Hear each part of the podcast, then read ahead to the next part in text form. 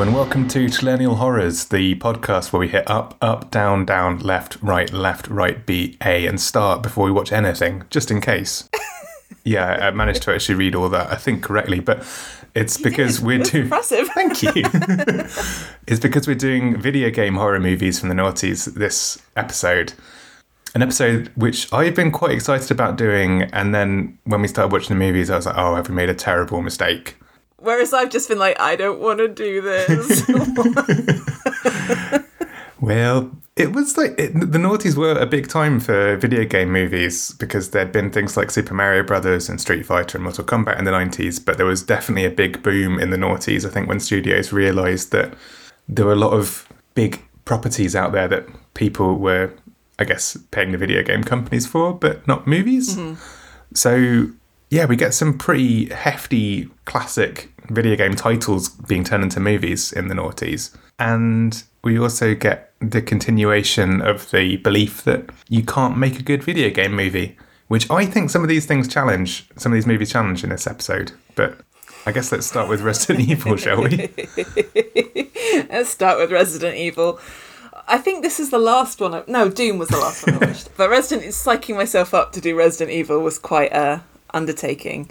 I think because in my head I used to think that I liked the Resident Evil movies, and then I did a big rewatch of them.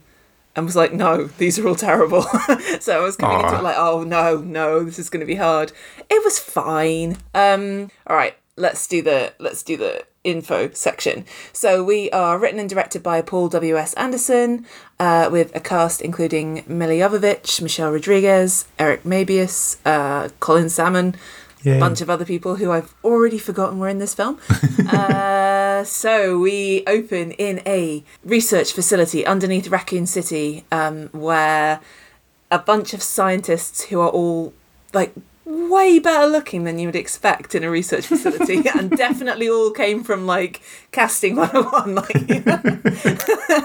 um so they they are working on something shadowy and someone someone's sneaking around and unleashes the T virus, um, a genetically engineered virus that is designed to regenerate cells and as a result make zombies. Uh, it's, it's just the zombie virus. I don't know why they called it anything else. So, uh, once the AI that runs the lab, who's the Red Queen, who looks like a little girl because of reasons, uh, realizes that, that there's been this um, outbreak, I guess, she shuts everything down, locks everything down, and then a bunch of operatives come into.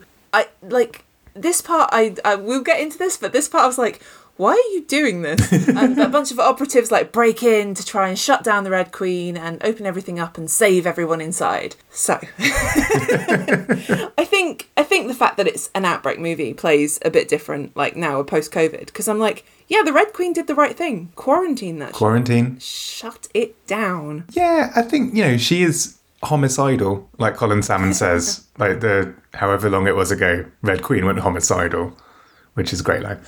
Yeah, so maybe she didn't have to like drown all the scientists and suffocate them. Because if, if she hadn't killed them, then they wouldn't have come back as zombies, potentially. Well, that's t- t- potentially true, but I guess, hmm, yeah. There's I, there's just a lot of questions about what what should or shouldn't have been done here because, I mean, obviously, a like a of all, don't make a zombie. Don't make a zombie virus. yeah, it's really simple. like just if it's turning people into zombies, just just get rid of it. Yeah. Yeah. But I think you also need a better uh, contingency plan for what happens if you start making zombies in your lab. Hmm. Like, if you do have to kill everyone, but you need a way that's going to kill the zombies. Yes. Not just make more zombies. Mm. Counterproductive. Yeah, yeah. It's it kind of yeah, and I guess like if you are going to keep everyone in a base underground, there's there is an underground city that is only accessed by one train, which I love. I love it as a train. Um, I just love that it's an underground city. Like there's the, the whole like blueprint. I'll get into this in a bit. I'm I'm assuming because I can't stop talking about it. But like the bit where like you, they Colin Salmon shows her on the like the interactive map or whatever it is, and it's like a whole underground like thing. And it's like here's here's a train that you get. dee, dee, dee, dee, dee. But yeah, you go to all that trouble, and then yeah, like you said, there's there's a lot of flaws in in the contingency plans, but I guess that also depends on the later movies and what are what were their ultimate goals with the zombie virus. This is this is a very good point. I think part of why it was weird going back and watching this film is because I've seen the later sequels and I've also seen this film. so a lot of it kind of relies on you having to discover, along with Milla amnesiac Alice, like what's going on. So, like making her f- not have her memory Mm. means that we can sympathize with her, even though, as we will ultimately find out, she's the villain slash hero. I mean, could go either way. Um, but yeah, like you have to learn along with her about what's been going on, and it just gets weirder and harder to believe and uh and sillier and but like i think knowing where it's going like you're screaming like don't do this like don't go in there Uh, yeah. don't try and save everyone uh, because you can't like it's too late there's a t-virus what they needed to do potentially was like talk to the red queen um and be like hey what's going on why did you shut everything down because they, they immediately assume oh the computer's gone mad and Yeah. murdered everyone. And it's like, well, but there was quite a logical, in a very sort of Asimovian way, you know, quite a logical progression of like, what, why is she, I mean, apart from the drowning and stuff, but like, it made sense. You have to lock it down. You have to keep this contained. And they're just like, nah, let's get in there and open it all up. I don't know. What, what, I'm trying to remember as well. I think I've seen this film so many times over the years uh, that I don't really remember my first viewing. I think I might have seen it at the cinema. I'm not sure. I didn't see it at the cinema, but I saw it, I think, on DVD quite quickly afterwards. And I remember at the time being really snooty about it because I was like, I just was really getting into my horror movies and I was like, oh, this is lame. It's not even that bloody. And it's just like all action rather than it's not scary. Oh yeah, it is definitely an action movie rather than a horror movie, isn't it? Yeah, for sure. I think, you know, there's little bits of it are quite kind of chilling. I really love the start. I think I, I, I think one of the reasons why I find things set in like kind of underground facilities or like space really fun is that I find the idea of getting trapped there very scary. So I think the Yeah. the beginning where she shuts down the facility and everyone's just trying to get out and like shouting at like what they think is like a human security system that there's no there's no fire and stuff is quite good. But yeah, it's not, it's not it's not scary. It's got Milla Jovovich kicking zombie dogs in the face and all that good stuff. You know, you can't necessarily argue with that. No. I mean, the video game origins of this become clear quite quickly when they hit that laser corridor Ah, laser grid. Oh, I love it. because it's like in no nowhere other than a computer game would there be a corridor where like first of all laser goes at one height and then another and you have to like duck or jump over it and then but it's unwinnable because you can't that grid you can't get through that grid so I don't know. I don't know if that's from the game, but it feels very game mechanic-y. I'm honestly not sure. I have played the first game and I played like some of the others a bit, but I'm to preface me talking about any of the games in this. One, I'm really bad at video games, and I'm also a total coward playing video games. So if it's too scary, I can't can't really do it. So Resident Evil Biohazard, I think I played for about 20 minutes and got murdered, and it was I was just like, there's no way I can do this. I'm just gonna stop. Yeah, honestly, same. Like, I have never been good at video games, and as a result, I don't enjoy them. uh, I think I've tried to play a couple of Resident Evil ones. Is it Resident Evil, like one of the really old ones, where the control system is really bizarre? Like it's an odd camera angle. And it's I don't know. I just remember kind of getting stuck in like a graveyard and not Absolutely. being able to move. Yeah, where you're trying to go down a corridor and like you can't go because you, want to see around the just keep corner and walking into stuff. the Yeah, exactly. Yeah. Yeah, basically. Um, that would be really funny if they made a game that was actually like my experience of playing a game because it would just be the pers- the the characters walking into walls and getting stuck and It's the same, and like housemate shouting at you, like, "Why, why can't you do this?" and it's me going, "I'm dyspraxic. Like, stop it." yeah, I think. But yeah, so many things in this film. If you're trying to watch it as a film and not going, oh yeah, that's a reference to something, like why is the Red Queen a little girl? Like why would you create your security AI as a creepy little girl, and I know she's not meant to be creepy. She's meant to be designed um, based on the, the the programmer's daughter. But like, that's a creepy little girl. Why would you do that? Oh, I mean, why not? Like, she is creepy.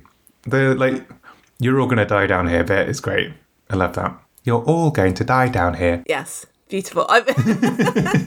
It's funny. I think there's a lot of it that's like video game logic in terms of this way's blocked, so we've got to find another way. Like the the easiest way to get to this bit that you need to get to, you can't use, so you got to go a more difficult way. Which I always find incredibly frustrating in games because, like, no, no, no, I want to get out of here and not have to fight the zombies. Yeah, there's zombies that way. I'm not going that way. Yeah, and like the Yeah. loadingness of the train, loading the next level. This film's grown like I, I like it more and more every time I watch it, and it became like a weird comfort movie during lockdown because I think my partner and I had both seen it a bunch of times, and it was just like a nice, predictable, like oh yeah, like I know this movie. But yeah, I do think it's really fun. I think like there's something to the amount of love that it has for the games, and like the fact that it's got proper sets and like some mm. good jump scares and it's got like a train and the monsters like the Licker's fun The train. the train i love the train. I love how much you love the train. there's not enough there aren't enough trains in in movies in horror movies and there also aren't enough underground facilities and trains to underground facilities I mean, this is yeah, this is probably pretty much the only one, right? i think maybe there's a train there is a train in the uh johannes roberts uh reboot that came out a couple of years ago now welcome to raccoon city I haven't seen it because I swore off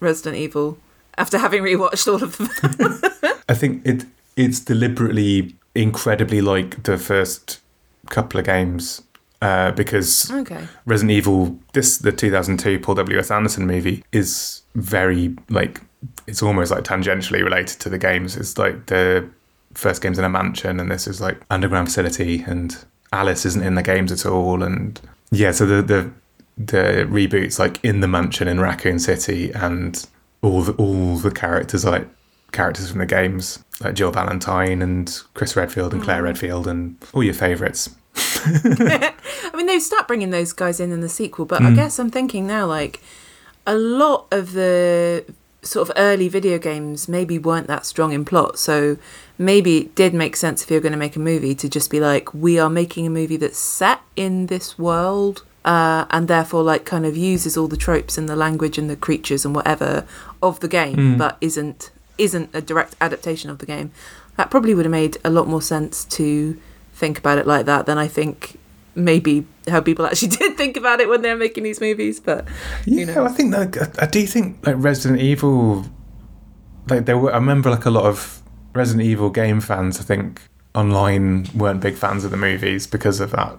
Um, well, not just because of that. I think they've always had a bit of a mixed critical reception. But yeah, because George A. Romero was going to do it first. Um, Oh, was he? Yeah, but I think his script was very like was was more like the um the games, but wasn't what the studio was looking for in terms of that's wild Yeah. that you're like, we could have had George Romero making this. yeah, it's nuts, isn't it? Movie, and then you were like, no thanks. Yeah. No thanks, George. No, you're right. Yeah. So there's like a, a com- he made an advert for one of the games, like uh, I think back in the nineties. It's like really short, but it's just directed by George A. Romero. That's nice. Yeah. How did Paul W. S. Anderson get the gig? Like, who is he? Where did he come from? I don't know that anything about him. I've been uh, following Paul W. S. Anderson's career closely. Amazing, amazing. Uh, he made a film called Shopping with Jude Law and Sadie Frost that was British, and then he made the Mortal Kombat, the '90s movie with Christopher Lambert, uh, which did really well. It was a huge success. Okay, I see the logic now. Yeah, that makes sense. And then he did Event Horizon, I think, in between those two because he got that was successful, so he got to make Event Horizon with Paramount, but then that flopped. So I think he went back to. Oh, did he make? And he made Soldier as well with Kurt Russell. Anyway, but then yeah, Resident Evil I think was like a safe bet for studio and him because he'd had a huge success with video game movie before. And to be fair, had a huge success with this, and Yeah, then, yeah. just created a monster of a franchise. So I guess yeah, good shout. Yeah. I forgot Event Horizon existed. What? How could you forget Event Horizon? I don't like Event Horizon. oh no, Oh my god. this is one of the. Uh, what year did it come out? Was It's the like 97, so you're safe. Phew, just about safe. If it had been 99, it would have been borderline. yeah, I would have. I would have insisted. But yeah, I guess this film coming out in 2002, like, must have been the catalyst for all the other video game adaptations we then got. I think so. Yeah, because it was. I think Tomb Raider was maybe the year before. Oh, was it? God. But yeah, there was. There was like. Yeah, I think this and Tomb Raider were like. Oh, people will go and see these. And yeah, Resident Evil franchise just kind of just kept going, didn't it? Like I think I got really back into it around the fifth movie. I think like five and six are really good. I think. Are they? Yeah. Which is the one in the Which is the one in the desert? That's three. I like three too. That's the one that's directed by Russell Mulcahy. Resident Evil. I can never remember their names because they're all like completely unrelated to.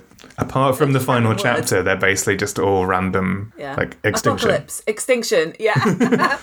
annihilation. I want to say is there one. I. I'm going to frantically Google it. It is yeah. Apocalypse is the second one. Oh, extinction I think is the third one.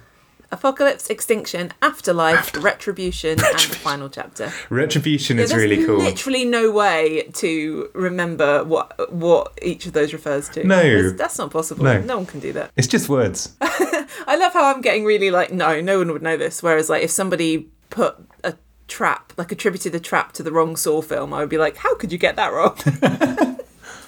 Well, because they're memorable. Whereas those words, they could like you know. yeah, those are just words. Yeah. Uh, I do think Jovovich in this film is just supernaturally beautiful to the point where you're like, that's just justifying this film. I'm just going to look at her face. She is, yeah, Oh. just just very very beautiful human being. The casting is good in this movie. Like Jovovich is awesome, and yeah, big fan of just her beating up monsters forever. Yeah, Michelle Rodriguez, really big fan. I think she's awesome in it, and James Purefoy is so good at playing a piece of shit. And yeah, Colin Salmon, like such a great like come in, boss the movie for like ten minutes, and then get completely diced by a bunch of lasers. Wonderful. It's what you want. Yeah. That's what you, that's how that's how you get your paycheck. That is So I think, yeah, this is probably of of our list. Is this the most successful one? Do you think? I think it probably is. It's like the big the big boy. I think definitely in terms of like box office, because none of the other ones we are covering have like had the legs in terms of movies. Resident Evil just kept going, like just so much money, so many movies to the point where like they're refusing to let it die. It's like a Netflix series that got cancelled, and then I think they're making a sequel to the Johannes Roberts one or another reboot or something. There's another movie coming. God Almighty! But then I guess the Resident Evil video game franchise just kept trucking. Yeah, so- yeah, yeah. They kept figuring out ways to do it. Yeah. God, that Biohazard one scared the shit out of me. I can't. I wish I could remember which ones I played. On to uh, an adaptation of a game that I have done slightly better at, which is uh, House of the Dead from 2003. This feels like it was a, a, a sort of fairly obvious cash in on, like, hey, Resident Evil did money. Uh, let's find another game with zombies and make an adaptation and bash it out as fast as humanly possible and hope that it will do the same. Uh, it very much did not so. So it's written by uh, Dave Parker and Mark Altman, um, directed by Uwe Boll, who will become a very contentious figure in the whole video game adaptation world. uh, a cast of mostly people you've never heard of, including Jonathan Cherry, Tyron Leitso, Ona Grauer, and Ellie Cornell. I don't think it's been in much, but then like randomly Clint Howard and Jurgen Prochnow, which is a choice that they made. Um, the plot of this one. So you, you say that the the Resident Evil movie is only tangentially related to the video games. This is completely unrelated to the House of the Dead game. In that it just shares virtually nothing in common. The plot is that Sega are sponsoring a rave on uh, the Isla de Muerta, and a bunch of people uh, really like it makes no sense but a bunch of people go out to an island to have a rave and they're all killed by zombies. Um, and then a boatload of latecomers show up uh, having bribed some fishermen to take them out to the island. And then they have to kind of figure out why everyone's dead and why there are zombies and why there is an undead surgeon come necromancer uh, in a little hut. And then there's just lots of like spinny bullet time. Um, I want to say it doesn't hold together particularly well. I think it sort of does in that it's very, very simple. It's literally like people go to a place and then there's like that ridiculous flashback scene where they find out how this evil doctor got there. But yeah, I don't know. I have an unreasonable amount of affection for this film, but I'm guessing that you do not share that. I mean, I didn't see it when it came out. I saw it after. I think I think I decided that I, I realized I hadn't really seen any Uwe Boll films, and I was like, oh, okay, maybe I should watch. I'll, I'll try House of the Dead, and I really didn't like it. And watching it now, I can see where the affection comes from, and I find it very hard to be too judgy about it because it is so obviously like someone like screaming, "This is fucking awesome,". and like making choices that no sane person would make in terms of yeah, or the bullet time, like the the bits when characters die where it looks like a video game. There's like cuts, like in video game bits, like cut into it. Yeah. And they, yeah, the, when they die, it kind of it goes to like a different shot of their character, Yeah. that, like spins around and fades to red. it's properly like you have died. That's kind of wonderful. I think I find the experience of watching it hard. it's a difficult. Fair. It's a difficult watch. See, I don't find it hard at all. I find it delightful. Like it just fills me with so much glee because it's so inept. But like you say, just uh, just a madman screaming, "This is awesome!" Just like you know, like there's a whole chase scene through the forest Oh my God. where you can see the springboard that a zombie jumps off, and like, why is the zombie jumping anyway? But then like they've got the actor like holding the camera in front of his face and like making panicked faces as he runs. um, the dialogue is so ridiculous. Oh my god, yeah. But I sort of love it for that because like it does have that like badly dubbed video game vibe to it. It's just like, oh, here's an old book. Maybe it'll help us. Like, ah, I just, I just, I just enjoy it, and then like the really gleeful embracing of those video game tropes and yeah, like visuals, like you say, cutting in bits from the game as sort of screen wipes. I think there's almost like a first person bit when they're running down a corridor and there's like the zombies coming out of the walls in the tunnel. Yeah, Um, yeah, yeah. There kind of is. kind, yeah, kind of. It's all like not quite right, but like, But it's all sort of like it's a real bodge job because they clearly don't have any money. yes, or much of a house. No, not much of a house at all. It's like a shed, and then they blow it up at the end, and you're like, was that that wasn't even the house that you were in? But okay. um, and then there's there's this like incredible. Um, I think it's like eight minutes or something of the fight scene as they're approaching the house, and it just like just put on some like really dodgy like new metal Oh god, yeah. thing. And it's just characters like just walking and then having like a slow mo um, bullet time spinny shot go around them and shooting zombies Uh, just over and over again, just for a really long time. There's like no dialogue, there's no anything. It is just literally a, a really long fight scene where you're like, "Where is my controller? I should be, I should be able to influence this." I- I don't, I can't explain why that fills me with so much glee, but it really does. I mean, yeah, that that scene is like unbearably long. Yeah.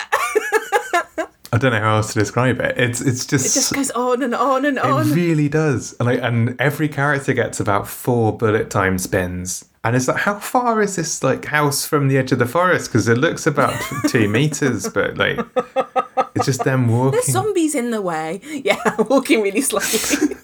what I love about it is like it has this thing of of like as if Boll had a vision in his head and he just didn't care that he didn't have the money or expertise to do it. So Yeah. that bullet time, they just had like a because I think with real bullet time they do it with a shit ton of cameras, right? Yes. It's like loads of different cameras all around, but they didn't have the money for that. So it was literally like one camera on a thing that spun around, um, and it was like apparently super dangerous. so like no one is allowed to do that anymore. It's um it's not a very safe rig, uh, and but the effect that it creates is more or less acceptable bullet time. It's So- it's it's in the area of bullet time. Yeah. you can accept that it's supposed to look like bullet time.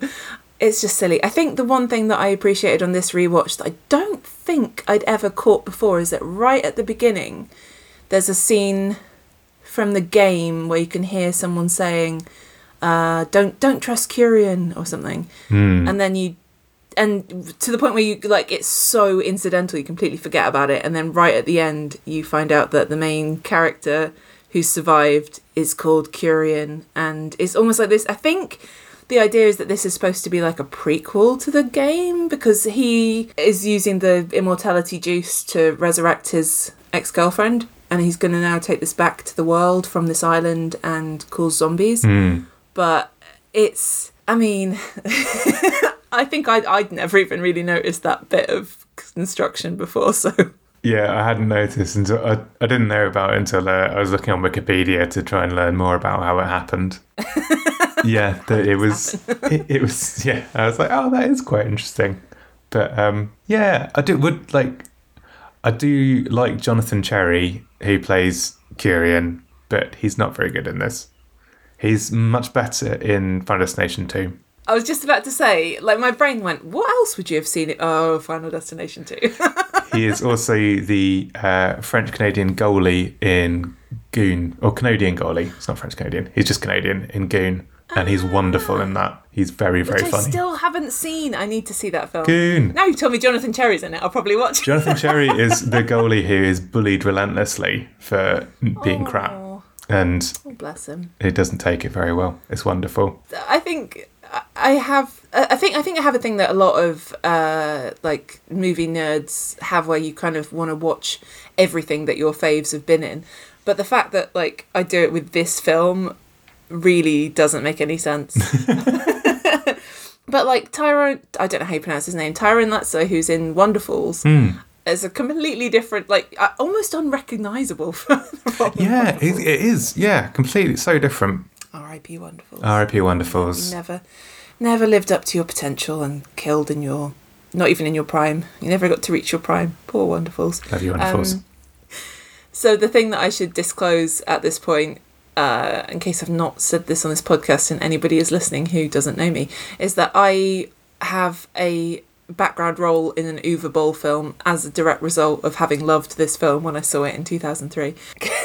Because you, I don't, this feels like it was such a big deal at the time and everyone has completely forgotten it. That, like, because of Boll making House of the Dead and Alone in the Dark and a Dungeon Siege movie and a bunch of other video game adaptations, he got a lot of bad reviews from the sort of something awful, ain't it cool newses of the world. Uh, and he put out an open challenge to any of his online critics to come and fight him in a boxing match. Um, and said he would fly them out to Canada, give them like a, a role as an extra in his adaptation of Postal, another video game movie, uh, and then fight them in a boxing match. Uh, all they had to do was like send him a bad review that, that he they'd written of his film, uh, and I, being a ballsy twenty-two year old idiot, like just sent him an email going like, "Hey." I wrote a good review of your film and I want to come to Canada and be in the Postal. and he unbelievably emailed back and said, Yeah, sure. Amazing. So yeah, that that boxing match. I'm really sad that like basically no footage of it seems to exist because there is a documentary that's been made about Boll, and they they were supposed to be filming it at that at the boxing match, but I think the footage just wasn't very good or something. Like it just it barely exists. It sounds like it was just quite an unpleasant experience and Yeah. not what anyone thought it was going to be. Mm, it's it it it was interesting um because like so the guys who took him up on it were uh Lowtax forgotten what his real name is Chris Alexander then of Rue Morgue and then Fangoria um Jeff Sneider then of Ain't It Cool News he has like a real job now he's somewhere I can't remember where but I'm sure he's on like Variety Yeah, I think he is variety. Yeah. and um, Chance Minter, who was like 17 at the time, he was just like a film student. And like, I spent a few days just kind of hanging out with all of them, mostly Chris and Jeff, to be fair. And and yeah, it was it it was interesting. Um, because yeah, I think most of them thought it would just be yeah fun and silly and didn't really take into account the fact that Boll has been an amateur boxer for a really long time and like was actually planning to really kick the shit out of them. And I like I just remember like oh maybe I shouldn't say this like but like Jeff Sneider after the match just kind of sitting on the floor with an oxygen mask and a bucket of puke next to him like he's completely dead.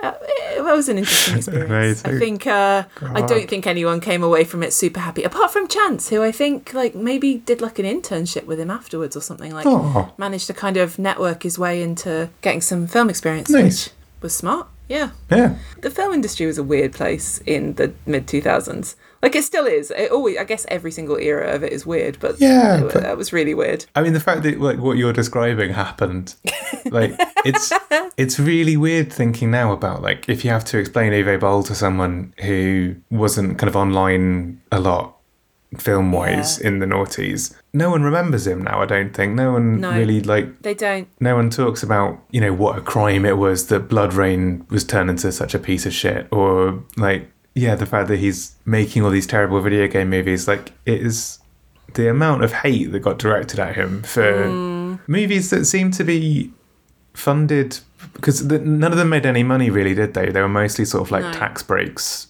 I believe so. Yeah. which now is done by people just deleting their content off streamers. Um, yeah. Instead of dumping it on to make Dungeon Siege with Jason Statham. ah, What an incredible film that is. Yeah. Um, yeah, it is. I think the shutting down of the IMDb message boards went a long way to making him not feel as relevant because, like, those things were vicious. Mm. Yeah, I think they were like a lot of the forums. I think I was on the JoBlo one quite a lot when I was a teenager, and thinking about it now is like the amount of time that was spent like reading people about, to, like venting about Uwe Boll, and I wasn't seeing any of these movies at the time as well. I just kind of understood that he was someone who made truly heinous films, and Yeah. Alone in the Dark is a truly heinous film. Is Oh, uh, un- unwatchable. unwatchable. Yeah, Yeah, absolutely unwatchable. awful. The thing is, like, I hope he never hears this, but like, um, I don't know. I, I, I kind of I have a weird gr- like respect for him, and like, he's not. I don't know. He's quite nice to deal with. like, I've interviewed him a bunch of times. Um, I mean, yeah, he he let me go out to Canada and be in his film. Uh, and That's pretty cool. Yeah. when I interviewed him at Fright Fest about Postal, which interestingly showed at Fright Fest. I don't know if you remember that screening. He like remembered who I was and was like, "Oh yeah, I think you're. I think you're in the film. Uh, I am in the film. Um, not that you will ever find me unless I specifically show you where I am. But like, yeah, uh, very very funny. Just and also I that I, I mean that was a great trip. I I really enjoyed getting to go to Vancouver and dick around on a film set That's awesome. right at the beginning of my like freelance career. It's great. So I think that's why like this film will always hold quite a, a you know place in my heart because it did it it really led to some interesting uh, places for me personally. Obviously, no one else in the world is going to have had that experience, so I understand if you don't enjoy. Um, uh, people making Captain Kirk jokes at Jurgen Prochnow. oh god. don't like no Captain Kirk jokes. Uh, amazing. Yeah. but yes, I was really, really, really dreading rewatching it, going, what if I don't enjoy it anymore? But I, I did enjoy it. Oh, I'm glad. Like, yeah, it was. Yeah, the experience of watching it was was difficult, but in retrospect, it was just. uh Yeah, gotta gotta admire it for how hard it goes. I guess. It's so scrappy, like Yeah. down to stuff like Jonathan Cherry genuinely injured his hand on set, and so they had to write in a bit for the character injuring his hand so that they could explain away the bandage. Um, there's a character who's supposed to die, uh, Liberty, the girl who's wearing like the Stars and Stripes catsuit. She's supposed to die in the scene where she goes in into the sea, I think, and then they like bring her back and keep her longer because they just liked her. Like it's a mess. It's it's like they were literally like writing this film as they went along. Um, but I just it's just got this like energy that I really enjoy. Um, I'm gonna let you explain Doom because I'm not sure I entirely understand the plot of this film. Okay, so Doom 2005. It's uh, directed by Andrei Bar- uh, Barkoviak. Sorry if I've completely massacred his name. I was gonna say sorry. I also didn't realize I was setting you up for that one. Andrei Bartkowiak, I think. Yeah, starring Karl Urban, Rosamund Pike, Richard Brake, Dexter Fletcher, and Dwayne The Rock Johnson. And it's written by David Callaham and Wesley Strick. Yeah, so Doom starts on a facility on Mars. So I'm already in. It's not underground though, or maybe it is. I don't know. It's got sewers. yeah, some something's escaped. Some kind of monster has broken out of whatever science project is happening. Uh, so a group of badass Marines get their leave cancelled to go and sort it out. And so they have to teleport through a bubble, some kind of bubble thing called the Ark, to the base on Mars where they realize that people are mutating into horrible rage driven creatures and killing everyone. Or are they killing everyone? Yeah, and it's extremely noughties video game movie, I think.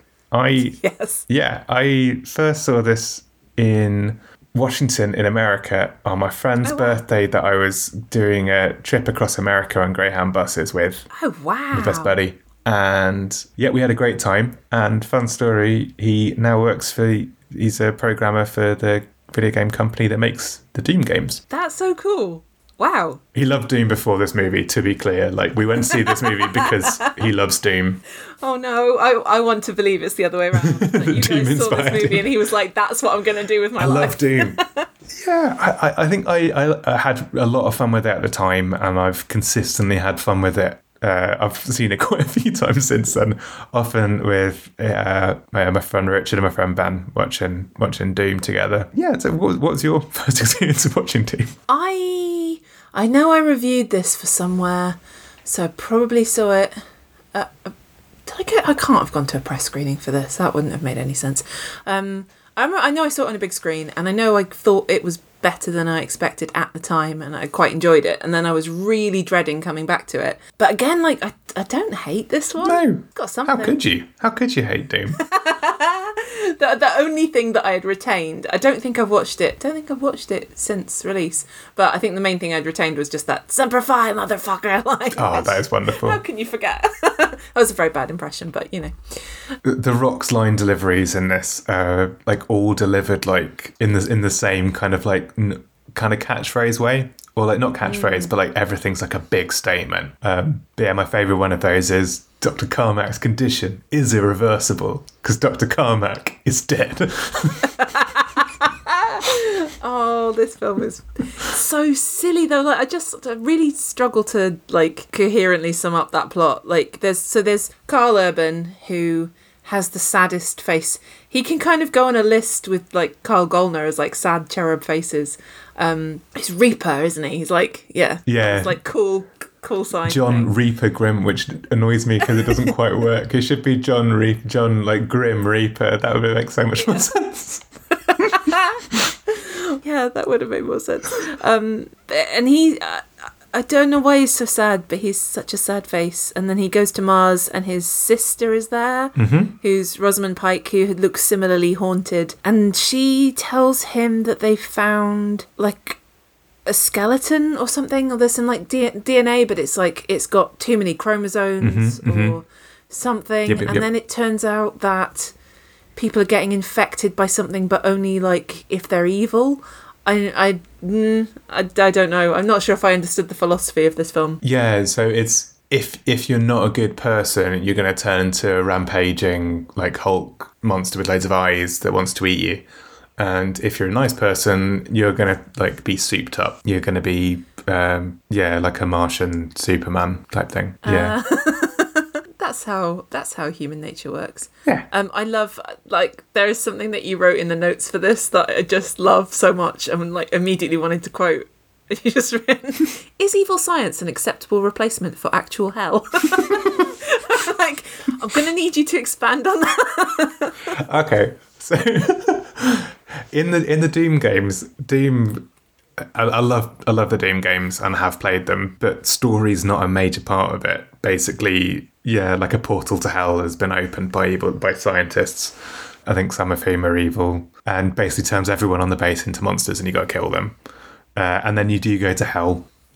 Yeah, I mean most in, in most of them you go to hell uh, and battle demons there. And this movie, they made the choice to, I guess, for budgetary reasons, have it not be actual hell, but uh, kind of yeah, be evil science where they're like turning people into monsters. They're like experimenting with these chromosomes on prisoners and stuff. And I was just like, you know, how, how do we feel about if you had the choice between a film where evil scientists were fucking around and yeah, doing evil science business, turning people into essentially demons, or a portal to hell opening up and people turning into demons because of hell and evil?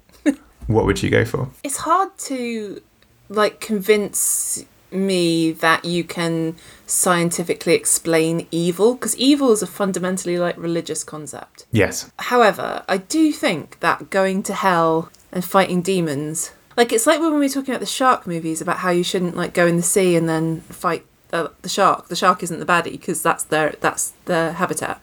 Like you can just go to hell and like that's where they live. That's where the de- you go into the demon's house to fight the demon. Yeah.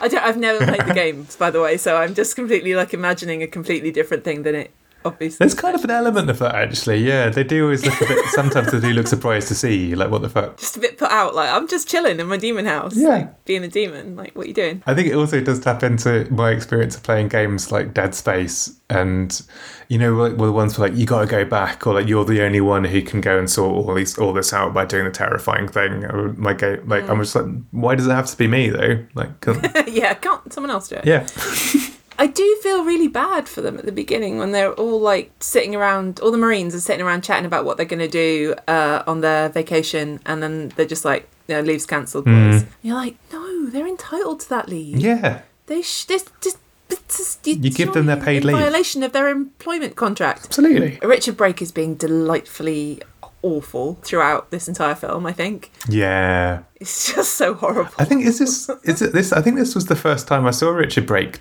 doing that in in a movie. I mean, he just seems like a guy who's good at being a creep. Yeah. Also, his delivery of "it came from somewhere, lady" is uh, just five stars. Perfect. Five stars. Five stars for this whole film.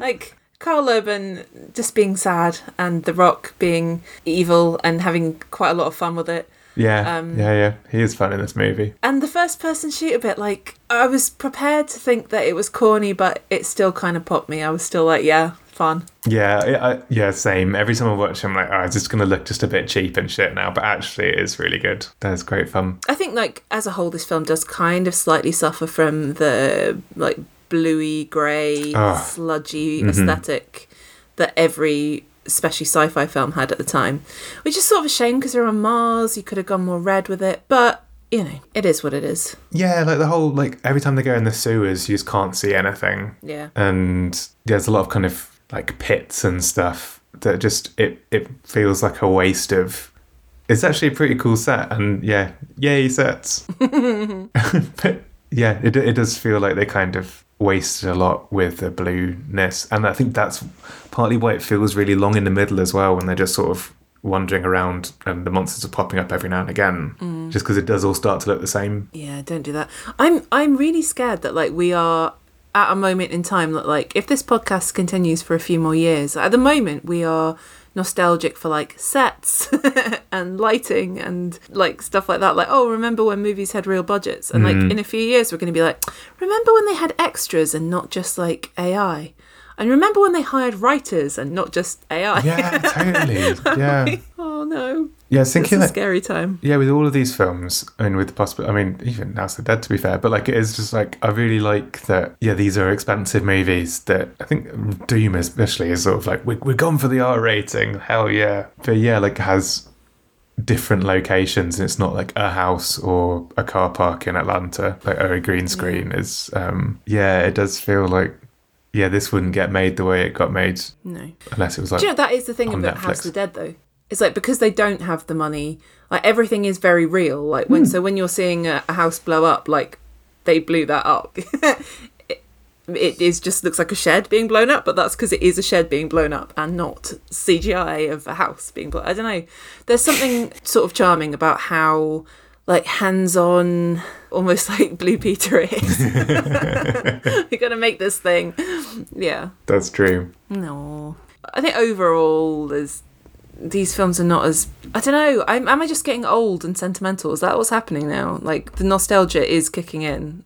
Um, I guess it's sort of been baked into this podcast from the start, but like, but I'm like, is it getting worse? I think I've I've always enjoyed Doom eh, because I've I've always felt like there's never enough like sci-fi horror set kind of somewhere ridiculous that is expensive.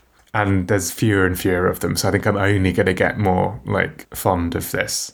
I think the one I was thinking about is not. I don't think it's, it's not naughty, so we're not going to cover it. But uh, Pandorum was it noughties actually? It might be. I remember quite liking that. But then it does feel like it needs to go in a pack with Event Horizon, which again is like sort of religious themes and hell and spaceships. And Yeah, exactly. that kind Yeah. of stuff. Also produced by hmm. Paul W. S. Anderson. I just, there's just something so like, oh, I don't know, toxic masculine about that film. toxic masculinity True. film.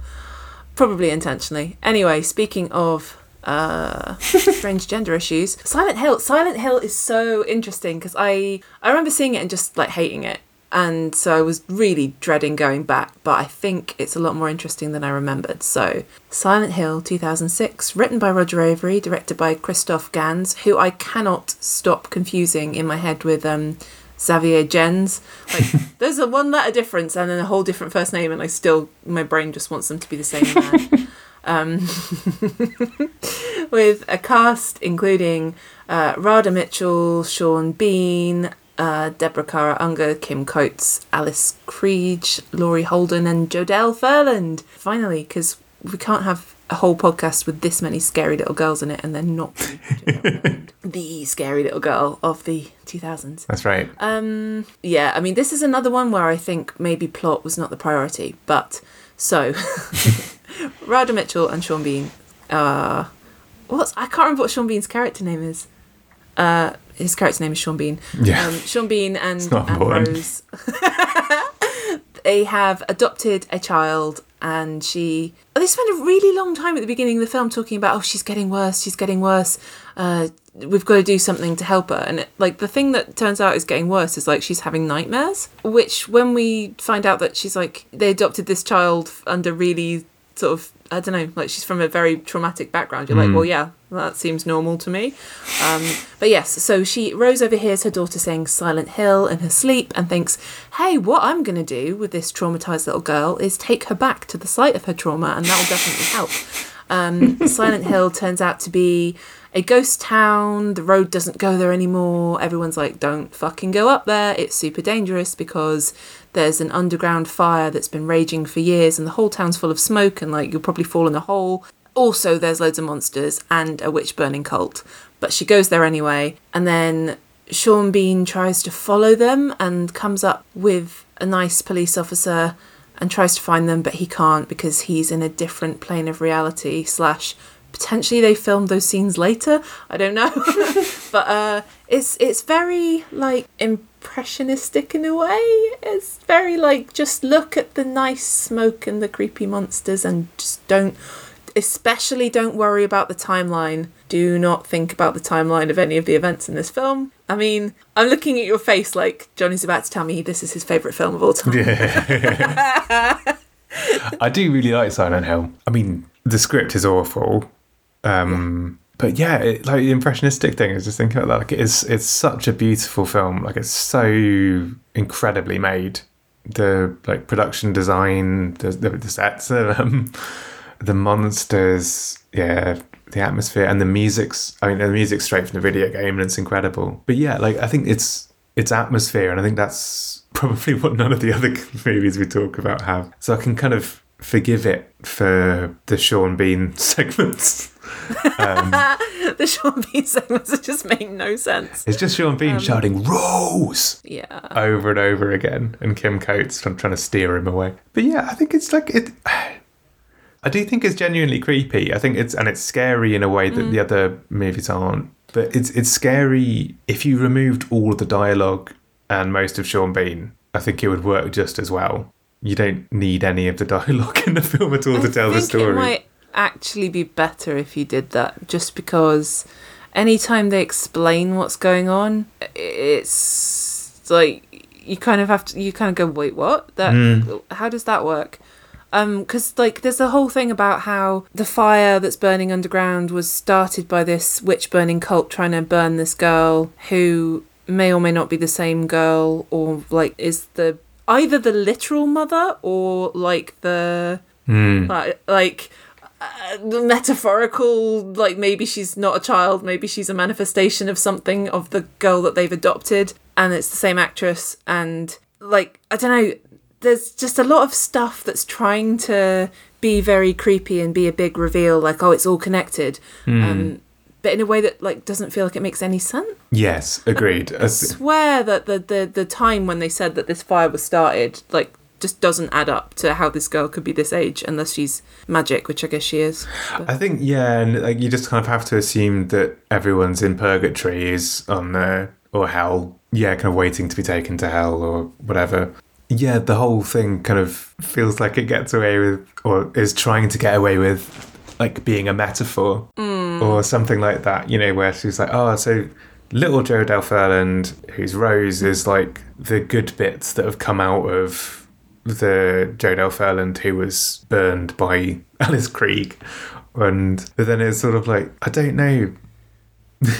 so you can't do it either. It doesn't yeah, it doesn't make any sense. because there's a bit where she, the burned girl is in the hospital and then like she grows up i think and then attacks a nurse mm-hmm. And she's still there. and So it doesn't really make sense. It doesn't really well but like you say but um, it's all supposed to be purgatory in which case all that actually happens in this film is that Radha Mitchell and Sean Bean adopt a traumatized child and in an extremely misguided attempt to be good parents drive her off a cliff and kill her. I mean, that's quite a Silent Hill um, way to go. but like that's that could be like that's the only thing that like could really be happening in this film i think. Because oh yeah because they when they wake up in silent hill they've had a car accident haven't they? Because the police officer saw Radha Mitchell acting mm-hmm. like a weirdo in like a gas station or something or a, or a motel or a diner or something that they stop at on the way and follows her so I guess they have a car accident and die I don't know Yeah, I think so. And the, the police officer comes off a bike as well. It's funny because I think the so uh, the only game I played is Silent Hill 2, and it is really good and it's terrifying, and it's all fog and seaside town and yeah, incredibly creepy and awesome. But yeah, all the games I think are basically about guilt and people looking for answers, and then the other people trapped there are like lost souls who've generally done something completely awful. right Yeah, it's all it's it's very sort of Catholic yeah in a in a sort of Japanese way. So that kind of I think that is translated really well in the idea that these are the people who are left here are awful and the mm. people who like Kim Coates and like the nice orphanage people and the cops are like are the ones who tried to help and got out.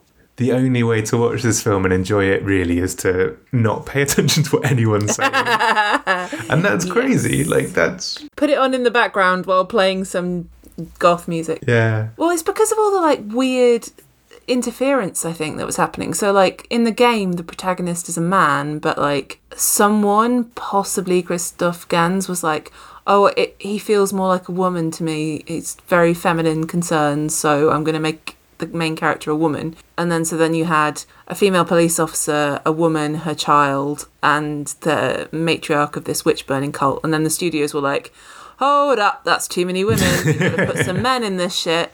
And then they put and then they put Sean Bean in, which just made everything way worse.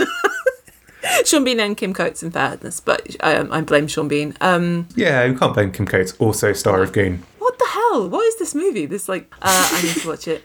I need to watch it. I think it's just. I think it's the fact that I think it's a sports movie that's putting me off. Sorry, I, I, I'll stop interjecting with Goon comments.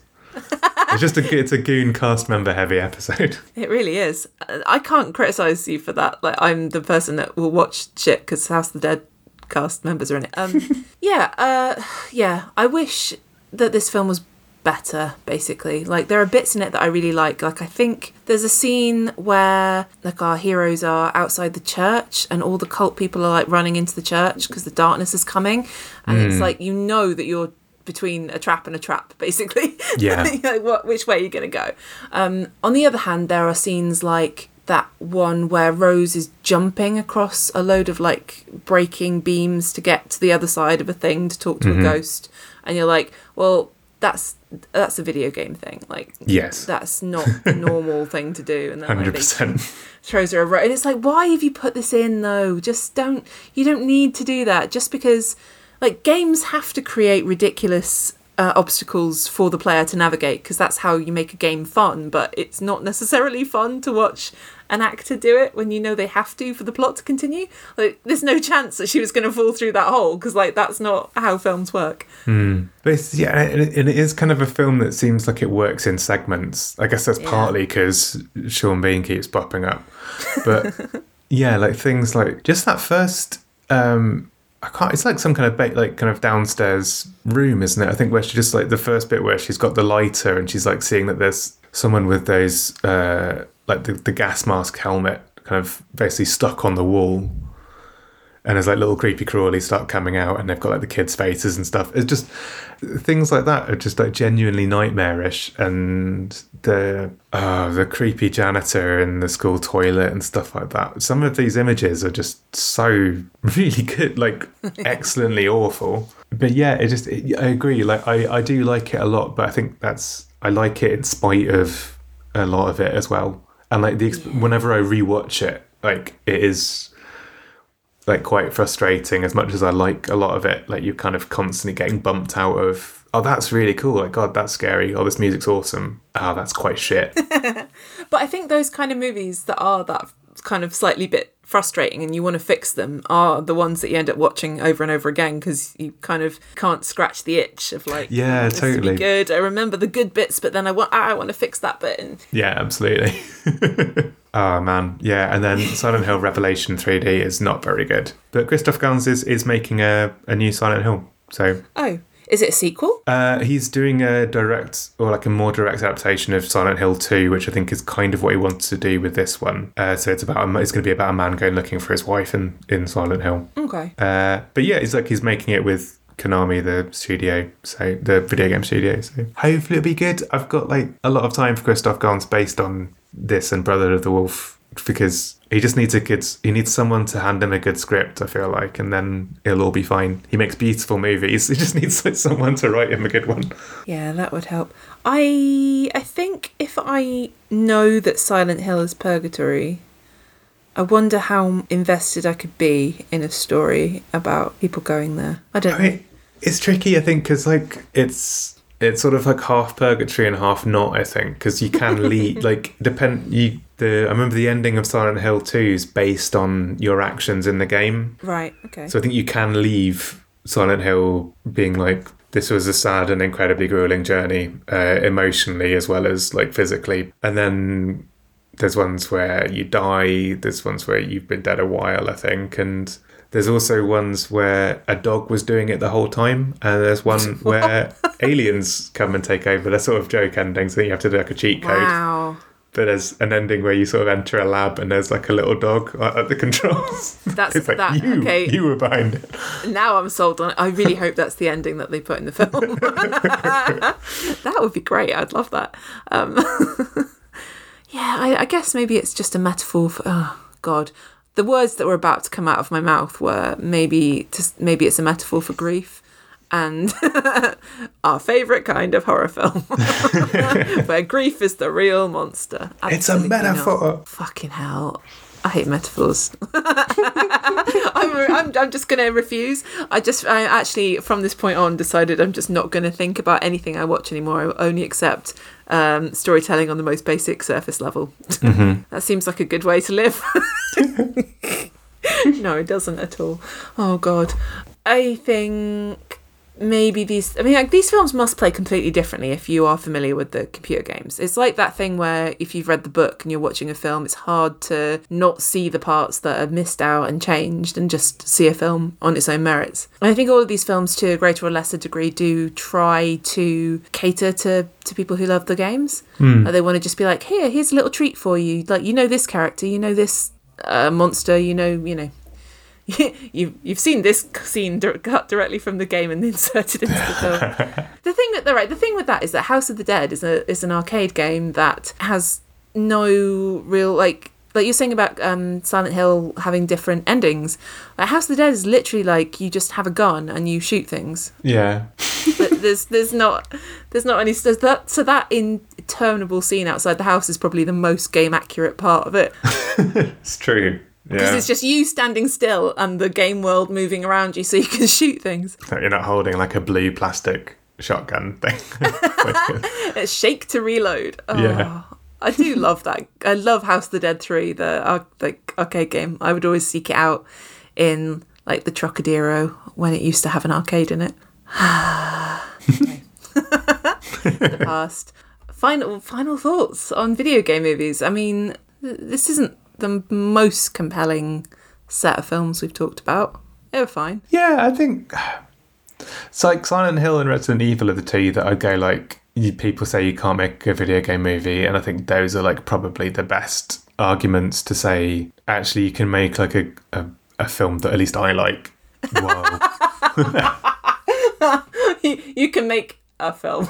yeah and like doom as well i think i don't know i think i think the problem is like you're never to be able to make make a i don't really say this and then like i don't know someone some genius will figure out a way to do it like one of the upcoming movies will be like the perfect distillation of game into movie but i don't know i feel like silent hill is probably the best version of that but yeah I, I just don't think you can do I think it's really difficult to make a movie that's exactly like the experience that you have of playing a game that mm-hmm. has a story of the game because the story of the game sort of parceled out over, you know, hours and hours yeah. while you navigate endless kind of little obstacles and monsters. Like the one I remember really being disappointed by weirdly is not horror, but Max Payne was just a real piece of shit. And I really enjoy playing the games and they're so cinematic. And I was just like, how did you fuck this up so badly? But yeah, I- I think it seemed like, especially in the noughties, people like writing dialogue to what they thought video game dialogue was like, maybe. Like none of these films have great dialogue, with the exception of some of the lines in Doom that we mentioned. obviously classics.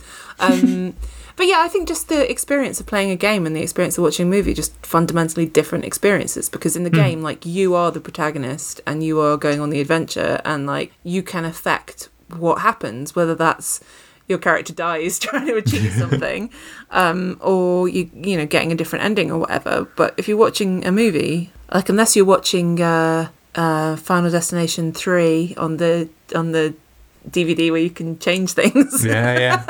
then um, then you can't. Then the movie's just going to be the movie. So I don't know. I don't know. I don't know whether I think to some extent like are these are these films just content? Are they literally just let's like you said at the beginning, you know, let's get some more money out of these people because it's a recognized brand, and that's another thing that feels very depressing about the current film landscape. I guess you could say like Doom is probably the like a contenty type movie where like it hits a lot of the notes that fans want. It's got references to the game designers in it. But yeah, I don't know. And and Resident Evil, I guess to some extent, where it feels like you know when uh, you want to give the fans what they want, uh, but then I guess like the story is really different.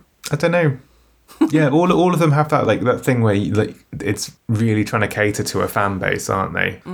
You've got you've got to like hit expectations, but you've like there's a huge audience out there who will like kill us if we don't get this right.